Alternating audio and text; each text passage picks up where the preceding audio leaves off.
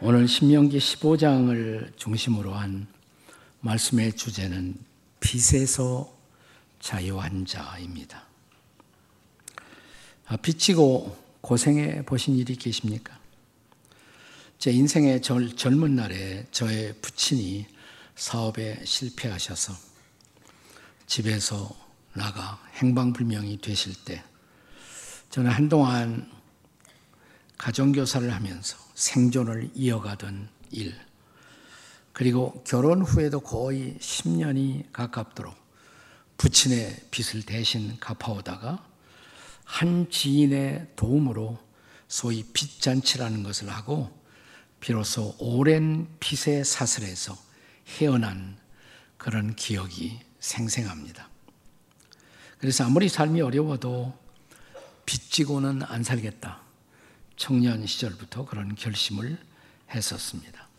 현대의 우리의 삶은 어, 빚지고 살지 않을 수 없는 그런 경제적 구조를 갖고 있습니다만은 그래도 저는 음, 심지어 카드 빚도 유의하지 않으면 안 된다는 생각 때문에 거의 카드를 쓸 때도 저는 지금 강박 관념을 갖고 조심성스럽게 사용하고 있습니다. 빚은 인간을 노예화하고 우리에게서 삶의 자유를 빼앗아 가는 것입니다. 갚을 수 없는 빚의 사슬 속에 있을 때 우리는 미래를 향한 창의적 설계를 하기가 어렵습니다.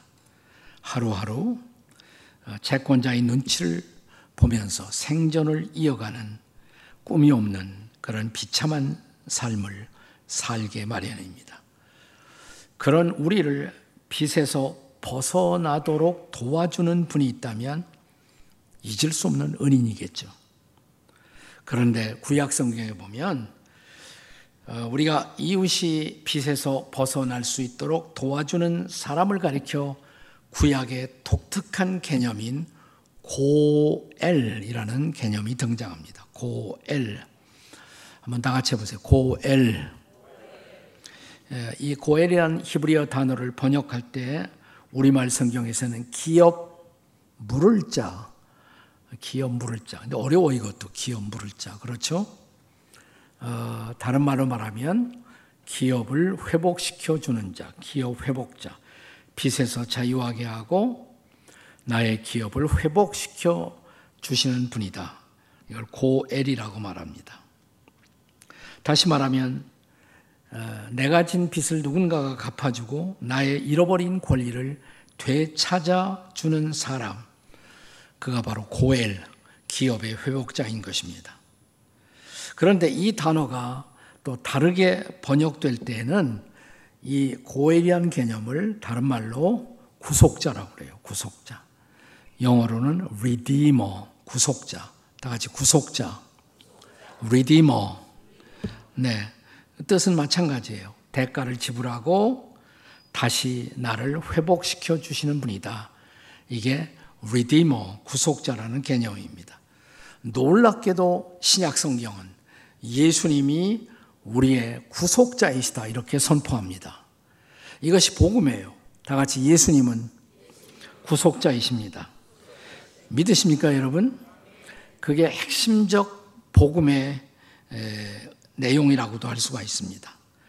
우리가 짊어지고 있는 죄의 빚, 빚을 대신 청산하시고 우리에게 참된 자유를 허락해 주시는 분, 그분이 바로 예수님이라는 거예요. 죄에 관한 한 예수님 이외에는 누구도 우리의 구속자가 될 수가 없습니다. 하지만 우리 주변에 빚을 지고 고생하는 어떤 사람들을 우리가 진심으로 도울 때 우리는 이 시대의 작은 고엘 혹은 작은 구속자 역할을 한다고 말할 수도 있습니다. 이런 고엘의 정신을 보다 잘 이해하기 위해서 우리는 본문으로 돌아와 생각해 보겠습니다. 자, 본문이 시작되는 1절과 2절에 보면 어, 제7년 일곱 번째 안식년이 되면 우리가 그동안 지고 있었던 빚을 면제하는 소위 면제년 제도가 있었습니다. 뭐 지금도 있었으면 좋겠어요. 얼마나 어, 복음이에요. 7년 되면 빚이 없어지니까. 자, 1절, 2절 다 같이 한번 읽어보세요. 시작. 매 7년 끝에는 면제하라. 면제의 규례는 이러하니라.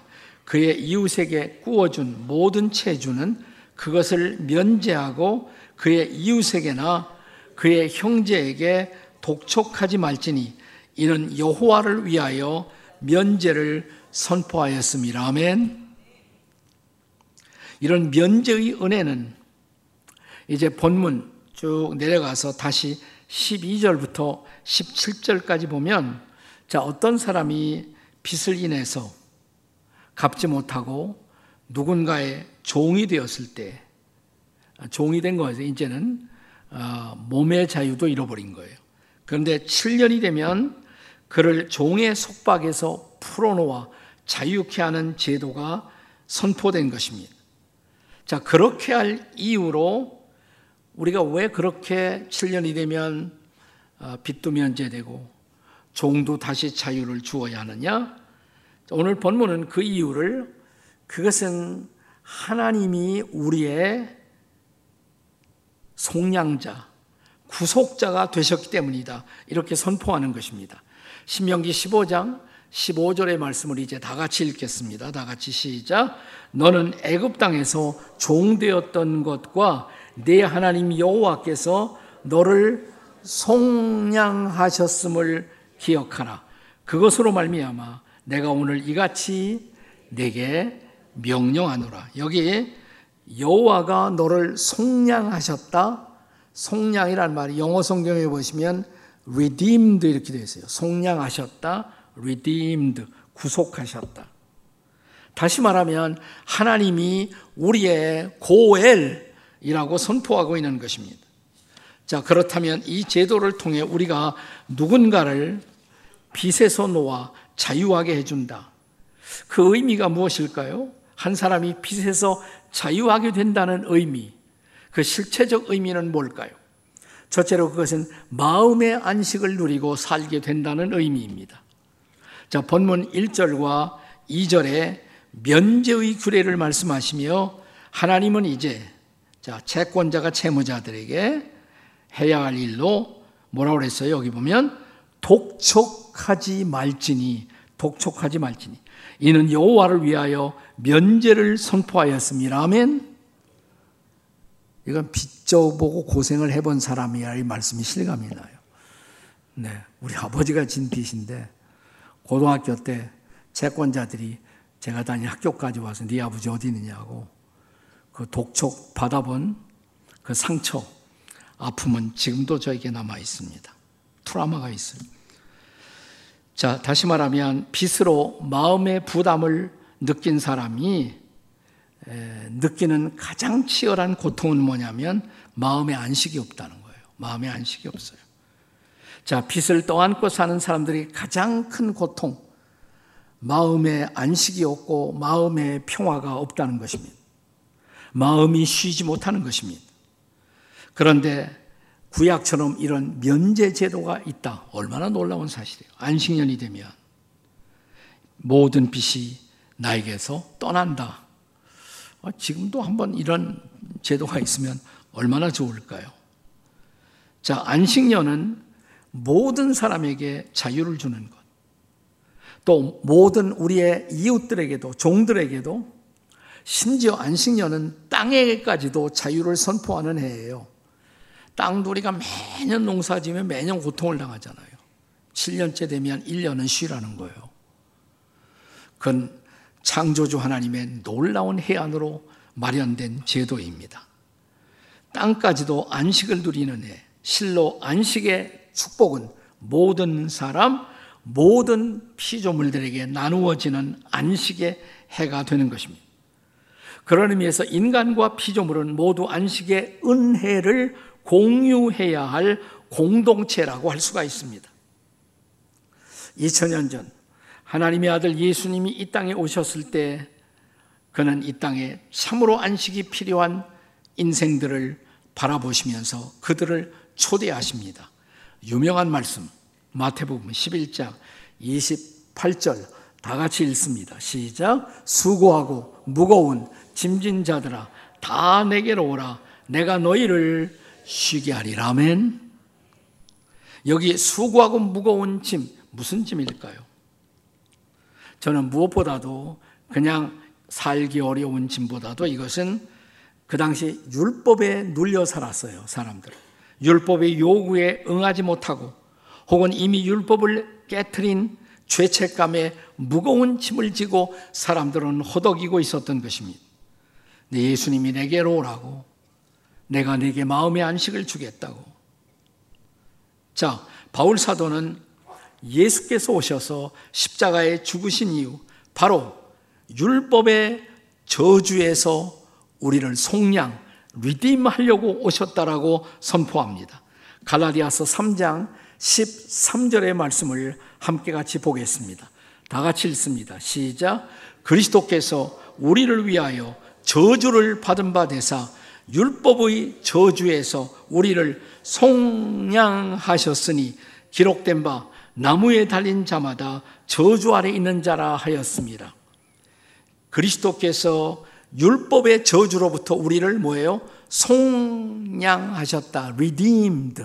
속량하셨다는 말이에요. 율법의 저주. 그러면서 율법의 저주의 극치는 나무에 달린 것이라고 말해요. 그러니까 그 당시 사형수들에게 최대의 법은 뭐냐면 마지막 나무에 달려 처형하는 것입니다. 그게 십자가의 처형이에요. 하나님의 아들 예수님이 그 나무에 달려 우리가 받아야 할 저주를 대신 받으심으로 율법의 저주에서 우리를 redeemed, 속량하셨다는 것입니다. 이제 이 예수님이 마태복음 11장 29절에서 주시는 말씀을 보십시오. 같이 읽겠습니다. 시작. 나는 마음이 온유하고 겸손하니 나의 멍에를 메고 내게 배우라. 그리하면 너희 마음이 쉼을 얻으리니 아멘. 율법을 깨뜨리고 죄책감에 시달리던 인생들이 하나님의 고엘, 하나님이 보내신 구속자, 리디머, 그 예수님이 우리의 죄와 우리의 모든 허물을 짊어지고 십자가에서 그 저주의 값을 지불하셨기 때문에 그 앞에 나오는 사람들에게 그가 약속하신 가장 놀라운 은혜, 마음의 안식인 것입니다. 자, 이스라엘 백성들이 광야 생활을 통해 기대할 수 있었던 궁극적인 희망, 그것도 바로 안식이었습니다. 히브리서 3장 8절의 말씀을 읽어보실까요? 다 같이 시작. 광야에서 시험하던 날에 거역하던 것 같이 너희 마음을 완고하게 하지 말라. 광야에서 안식이 없었어요. 왜? 불순종 때문에. 네, 이어지는 말씀 히브리서 3장 11절입니다. 다 같이 읽겠습니다. 시작. 내가 노하여 맹세하던 바와 같이 그들은 내 안식에 들어오지 못하리라. 불순종하고 있는 사람들 하나님의 안식 속에 들어올 수 없다고. 자, 그런데 여기 복음에 놀라운 선포가 있습니다. 히브리서 4장 이어지는 말씀이에요. 히브리서 4장 3절 다 같이 읽겠습니다. 시작. 이미 믿는 우리들은 저 안식에 들어가는도다. 할렐루야. 믿는 우리들은 안식에 들어간다는 것입니다. 그리고 히브리서 4장 10절은 이렇게 말씀하십니다. 함께 읽습니다. 시작. 이미 그의 안식에 들어간 자는 하나님이 자기 일을 쉬신 것 같이 그도 자기의 일을 쉬느니라. 참된 안식을 이제 누리게 된다는 것입니다. 십자가에서 우리 대신 매달려 우리가 받아야 할 저주를 대신 받으신 예수님, 피 흘리시고 장사지 사흘 만에 부활하신 예수님, 그 예수님을 믿고 영접할 때 우리는 성경에 약속하신 마음의 참된 안식 속에 들어간 것입니다. 자, 이제 우리의 모든 죄짐, 우리의 모든 죄책에서부터 우리는 자유함을 받고 우리의 구속자이신 그리스도께서 약속한 평안, 은혜 속에 들어간 것을 믿으시기 바랍니다. 할렐루야! 이게 바로 구원의 은총인 것입니다. 우리의 구속자이신 그리스도로 말미암은 은혜인 것입니다. 이제 우리는 참된 영혼의 안식, 마음의 안식을 누리고 살게 된 것을 주님 앞에 감사하시기 바랍니다. 자, 그러니까 우리가 죄에서 자유해진다. 혹은 빚에서 자유해진다. 그 의미가 뭐냐? 첫째, 마음의 안식을 누리고 산다. 두 번째는 우리가 자립할 수 있도록 도움을 입고 살게 된다는 것입니다. 예, 빚에서 자유로웠다. 그 또 하나의 의미는 자, 이제 자립할 수 있는 도움을 받고 살게 된다는 것이에요. 이게 무슨 말입니까? 본문 13절, 14절에 보시면 자, 6년 동안 종이 주인을 위해서 일해요. 7년이 되었습니다. 안식년 주인이 종에게 너는 자유다. 자유를 주어요. 자, 그런데 그를 그냥 집에서 나가서 이제는 자유다. 이렇게만 하면 안 된다는 거예요. 자, 여기 어, 구약 성경에 흥미로운 자유를 주면서 동시에 베푸는 은혜의 처방이 있습니다. 13, 14절을 같이 읽어요. 다 같이 시작. 그를 놓아 자유하게 할 때에는 빈손으로 가게 하지 말고 내 양무리 중에서와 타작 마당에서와 포도주 틀에서 그에게 후히 줄지니 곧 내 하나님 여호와께서 내게 복을 주시는 대로 그에게 줄지니라. 아멘. 예. 자, 이제 7년이 돼서 종이 자유를 얻었습니다. 예, 집에서 나가요. 근데 아무것도 없잖아요. 그러니까 잘못하면 또다시 빚지고 또 종이 될 수가 있잖아요. 그러니까 이렇게 해서는 진정한 자유가 아니다. 그래서 구약의 법에요. 지금 율법이에요. 율법에 의하면 7년째 나갈 때 주인은 종에게 중요한 단어 후히 주어야 한다는 거예요. 후히 주어야 한다. 유진 피터슨 목사님의 메시지 성경에 보면 이 장면을 이렇게 번역했습니다. 듬뿍 떼어 내어 줄지니라 그랬어요. 듬뿍 떼어 내어 줄지니라. 그래야 다시 빚지지 않고 자립하며 살 수가 있었기 때문입니다. 그게 진정한 자유다 이 말이에요. 사랑하는 여러분, 성경의 하나님, 후히 주시는 하나님이신 것을 믿으시기 바랍니다. 자, 옆에 사람에게 하나님이 후히 주신대요. 한번 해보세요. 하나님이 후히 주신대요. 그래도 별로 감동이 안 되는 모양이에요. 자, 어떻게 후히 주신 줄 아세요? 로마서 8장 32절에 보시면 바울 사도가 이 후히 주시는 하나님을 우리에게 이렇게 소개합니다. 같이 읽습니다. 시작. 자기 아들을 아끼지 아니하시고 우리 모든 사람을 위하여 내어 주시니가 어찌 그 아들과 함께 모든 것을 우리에게 주시지 아니하겠느냐. 아멘. 여기 나와 있어요. 자, 외아들 예수님도 주셨는데 예수님만 주신 게 아니다. 그 아들과 함께 뭐예요? 모든 것을. 필요한 모든 것. 아들도 주셨는데 다른 것인들 주시지 않겠느냐? 여기 후히 주시는 하나님이 계십니다. 우리의 구속자 하나님, 구속자 예수님. 그분은 우리에게 완벽한 자립의 회복을 도우십니다. 그래서 우리가 예수님 앞에 나와 예수 믿고 구원받을 때 혹은 구속함을 입을 때 우리는 죄만 용서함을 받고 가까스로 지옥 안 가는 저주만 면하고 사는 자들이 아니에요. 우리는 구속자의 은혜로 다시는 사탄의 종이 되지 아니하고 자립하여 오히려 사탄을 대적하며 풍성한 믿음의 삶을 살도록 도우시는 하나님이신 것을 믿으시기 바랍니다. 우리가 잘 아는 탕자의 비유를 다시 묵상해 보세요. 둘째 아들이 먼 나라에 가서 다 탕진했습니다. 낭비했습니다. 별수 없이 아버지께로 돌아가야겠다. 그런데 돌아가면 아버지가 나 같은 사람을 받아주실까? 그래서 그는 이렇게 결심합니다. 자, 아버지가 나를 아들로 받아주지 않아도 좋다. 우리 집에 가서 종살이 하는 것이 이 먼 나라에서 고생하는 것보다 낫겠다. 그래서 그는 아버지 앞에 나아가서 이렇게 말하기로 결심합니다. 아버지요, 저를 품꾼의 하나로 보소서. 자, 그런데 그 아들이 돌아오자마자 아버지는 그 아들을 어떻게 대우하십니까? 네가 얼굴이 뻔뻔하게 돌아오니? 이렇게 말씀하는 아버지도 아마 가끔 있을 거예요. 근데 하늘 아버지의 모습은 이 비유에 등장하는 아버지의 모습 속에서 하늘 아버지를 보셔야 합니다. 뭐라고 말씀하십니까? 제일 좋은 옷을 갖다가 입혀라. 내 아들의 손에 가락지를 끼우라. 언약의 가락지를. 저 발에 새 신을 신겨다오. 송아지를 잡자. 잔치를 열자. 그리고 그는 선포하십니다. 내 아들은 죽었다가 다시 산 아들이야. 잃었다가 다시 찾은 아들이야. 이것은 완벽한 복권의 선언이 아니겠습니까? 이 하나님이 바로 우리의 아버지인 것을 찬양하십시오. 감사하십시오.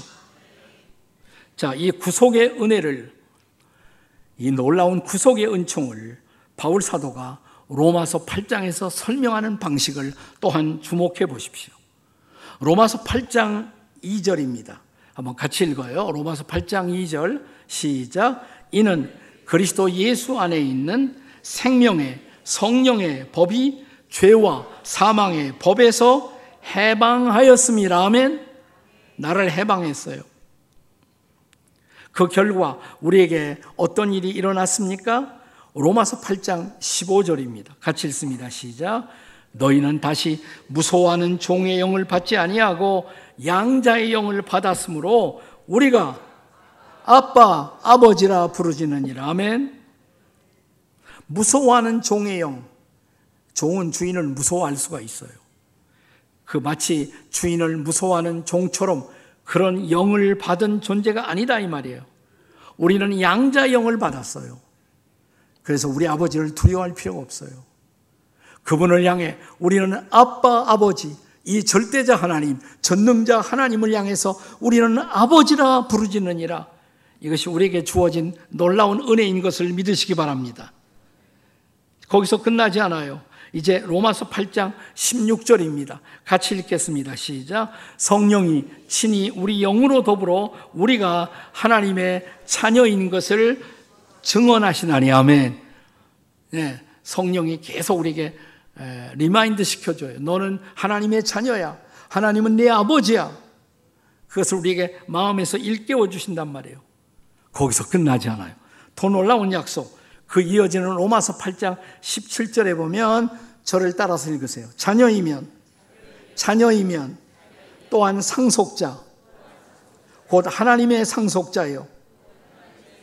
그리스도와 함께한 상속자니. 자녀에서 끝나지 않고 뭐다 우리가? 상속자다. 상속자는 뭐예요? 다 받아요. 받아 누려요. 아버지의 것이 내 것이 돼요. 하나님의 상속자, 그리스도와 함께한 상속자, 하나님의 모든 것을 누릴 수 있는 놀라운 상속자의 자리에 우리를 세워주시는 그 하나님을 찬양하십시오. 자, 이것이 빛에서 자유한다. 가까스로 자유만 얻은 것이 아니라 넘어서서 하나님의 아버지의 모든 것을 누리는 자가 된 것을 기뻐하십시오. 감사하십시오. 찬양하십시오. 우리가 빛에서 자유한다. 이게 어떤 의미가 있느냐? 세 번째는 자유하게 섬기는 자로 살아가게 된 것을 의미해요. 자유하게 섬기는 자로 살아가게 된다. 자, 안식년에 자유를 얻은 종에 대한 아주 특별한 규례를 우리는 본문에서 다시 볼 수가 있습니다. 16절, 17절입니다. 같이 읽습니다. 시작. 종이 만일 너와 내 집을 사랑함으로 너와 동거하기를 좋게 여기거든 내게 대하여 내가 주인을 떠나지 아니하겠노라 하거든 그 다음 절 송곳을 가져다가 그의 귀를 문에 대고 뚫으라 그리하면 그가 영구히 내 종이 되리라 내 여종에게도 그같이 할지니라 아멘 자 아주 독특한 법이에요 자 7년이 되면 종은 자동적으로 자유를 얻어요 근데 그 중에 어떤 종이 이렇게 말합니다. 주인님, 저는요, 그런데 나가서 자유하고 싶지 않아요. 그냥 주인님과 계속 살고 싶어요. 그 다음에 제가 주인님을 너무 좋아하거든요. 제가 주인님을 사랑하거든요. 이렇게 말하거든 어떻게 알아? 그 사람을 데리고 문에 가서 문은 뭐냐면 길 옆에요. 다른 사람 다 볼 수 있게 공개적으로 거기서 귀에다가 송곳으로 귀에다가 귓구멍을 뚫어라. 네. 그리고 그 종이 너무 사랑스럽고 거기다 뭐 매달아도 좋다. 여기다가. 그래서 여자들이 자꾸만 여기다 뚫고 매달고 어, 살잖아요. 지금도 자꾸. 네. 거기서 나온 거예요. 다 그 습관이. 근데 그 표시는 뭐냐? 그 표시는 에? 너는 이제부터 영원히 내 종이다. 근데 귓구멍을 뚫은 그 종은 종처럼 대우하면 안 돼. 그날부터 자기 자식처럼 대우해야 돼요. 그러니까 이 종은 어떤 종이냐? 자유를 얻었으나 자유를 스스로 반납한 종. 그는 자유의 종이에요. 영원한 자유의 종. 이런 개념이 탄생한 것입니다. 근데 그것이 바로 여러분과 저에게 일어난 사건인 것을 아세요? 네. 우리가 예수 믿는 순간 하나님은 우리에게 죄로부터 율법의 저주로부터 자유를 주십니다. 믿으십니까? 자, 이 놀라운 자유의 선언 갈라디아서 5장 1절입니다. 다 같이 읽겠습니다. 시작. 그리스도께서 우리를 자유롭게 하려고 자유를 주셨으니 그러므로 굳건하게 서서 다시는 종의 멍에를 매지 말라. 아멘. 신학자들은 이 구절을 그리스도인들의 자유의 대헌장 마그나 카르타 이렇게 말해요. 우리가 놀라운 자유를 얻었어요. 율법의 정죄, 율법의 저주로부터 자유를 얻었어요. 자유인이 되었어요. 자, 그런데 이렇게 다시는 종의 몽에를 매지 말라. 너희들은 자유인이다. 라고 말한 갈라디아서 5장 1절을 말한 사람은 바울이란 말이죠. 근데 바울이 어느 날 이상한 소리를 해요. 무슨 소리를 하냐? 로마서 1장 1절에서 이렇게 말합니다. 다 같이 읽어보겠습니다. 시작. 예수 그리스도의 종 바울은 사도로 부르심을 받아 하나님의 복음을 위하여 택정함을 입었으니 종이란 단어를 그렇게 싫어하며 종의 멍에를 매지 말라고 말하던 바울이 로마서 1장 1절에서 예수 그리스도의 종 나 바울은 이 종이란 말이 히라보의 둘러스 이 둘러스는 보통 그냥 평범한 종이 아니라 자유를 완전히 포기한 종이에요. 슬레이브, 노예란 뜻입니다. 아니, 나는 자유인이라고 선언했던 바울이 왜 여기서는 종이라고 말할까요? 딱 한 가지 이유가 있어요. 자기에게 자유를 주신 그 예수님이 너무 좋아서, 예수님이 너무 사랑해서, 주님, 저는 자유하지 않겠어요. 라고 자유를 다시 주님 앞에 내려놓고 그 주인의 종이 된 바울의 고백을 들어보십시오. 그래서 나는 이제 예수님의 종으로 예수님의 복음을 전하는 복음의 종으로만 살겠다고 고백하는 것입니다. 역설적 고백의 의미를 아는 사람들이 진짜 크리스천이에요. 자, 다시 한번 갈라디아서 5장 1절 우리에게 자유를 주셨다. 종의 몽에를 매지 말라. 갈라디아서 5장 1절이에요. 5장 1절은 반드시 5장 13절하고 같이 읽어야 합니다. 5장 13절 같이 읽겠습니다. 시작. 형제들아 너희가 자유를 위하여 부르심을 입었으나 그러나 그 자유로 육체의 기회를 삼지 말고 오직 사랑으로 서로 종노릇하라. 아멘. 너희가 자유를 받았다 사실이다.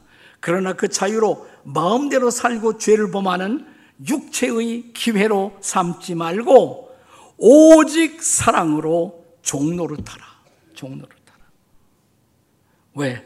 이제 자유를 주신 주님이 너무 좋아 그 주님을 위한 종이 되기로 다시 자유를 내려놓은 것입니다. 오직 한 가지 이유, 사랑하기에, 사랑함으로.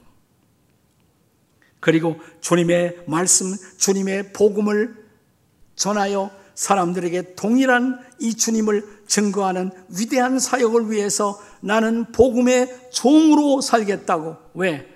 사랑하기에. 복음을 사랑하기 때문에. 또 이 복음을 듣고 자유를 얻어야 할 수많은 우리의 이웃들을 바라보며 그 이웃들을 증거하고 전도하기 위해서 오히려 자유를 내려놓은 사람. 오직 한 가지 이유. 이웃을 사랑하기에 이웃의 종노릇 하기를 원하는 사람들. 이게 크리스천들의 존재의 역설, 크리스천들의 삶의 역설인 것입니다. 자, 이런 종을 가리켜 구약에서는 에베드라고 말합니다. 에베드. 다 같이 에베드. 히브리 말이에요. 신약에서는 헬라어로 이것을 둘로스라고 말합니다. 다 같이 둘로스. 우리는 이제 하나님의 에베드가 되고 그리스도의 둘로스가 되어 종으로 살아갑니다. 오직 한 가지 이유, 사랑하기 때문입니다. 여름철, 우리가 선교하러 나가는 이유, 금년 여름 해외에 나가서 봉사하기로 사인한 사람이 700명이 됐다고 그러더라고요. 700여 명. 그리고 이번 여름 국내 선교회, 단기 선교에 출정하는 사람들이 거의 4천 명. 네, 곧 4천 명에 달할 것이라고 그러더라고요. 합해서 금년 여름 거의 5천 명에 가까운 우리 성도들이 봉사의 장에, 선교의 장에 이 여름철 땀을 흘리기로 결단하고 파송을 받습니다. 놀라운 일입니다. 감사한 일입니다. 나는 이런 우리 교회를 자랑스럽게 생각합니다. 오직 한 가지 이유. 왜 그래요? 사랑하기 때문에. 주님 사랑하기 때문에. 복음 사랑하기 때문에. 그리고 주님의 복음을 들어야 할 이웃들을 사랑하기에 이 여름철 시간을 내어 땀 흘리고 종로로 타기로 결심하고 오늘 파송을 받고 이 여름철 땀을 흘리기를 여러분 모두를 축복합니다. God bless you. 위대한 여름이 될 것입니다. 놀라운 결과를 우리는 거두게 될 것입니다. 오직 하나 사랑하기 때문입니다. 그 사랑이 넘치는 이 여름이 되시기를 주의 이름으로 축원합니다. 아멘. 기도하시겠습니다, 우리.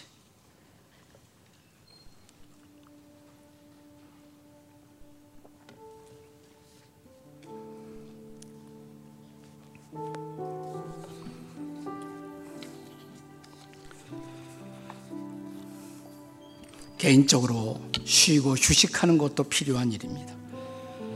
그러나 더 중요한 복음을 전하기 위해서, 선교하기 위해서 주님 사랑하고 이 땅에 있는 영혼들을 사랑하기 때문에 해외로, 국내로 나갈 것을 준비하고 있는 모든 사람들을 축복합니다.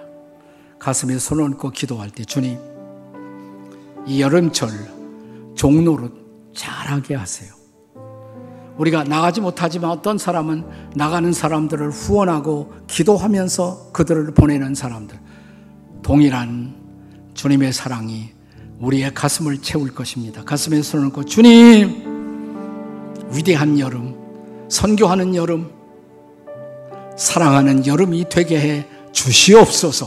우리 통성으로 같이 기도하시겠습니다. 주님 감사합니다. 오늘 우리를 보내시사 복음을 전하기 위해 말씀을 전하기 위해 수고하는 위대한 여름이 될 수 있도록 성령으로 도우시고 역사하시고 인도하시고 함께해 주시옵소서. 성령의 놀라운 역사가 인도가 우리들과 함께하는 여름철이 될 수 있도록 도우시고 역사하시고 인도하시고 함께해 주시옵소서.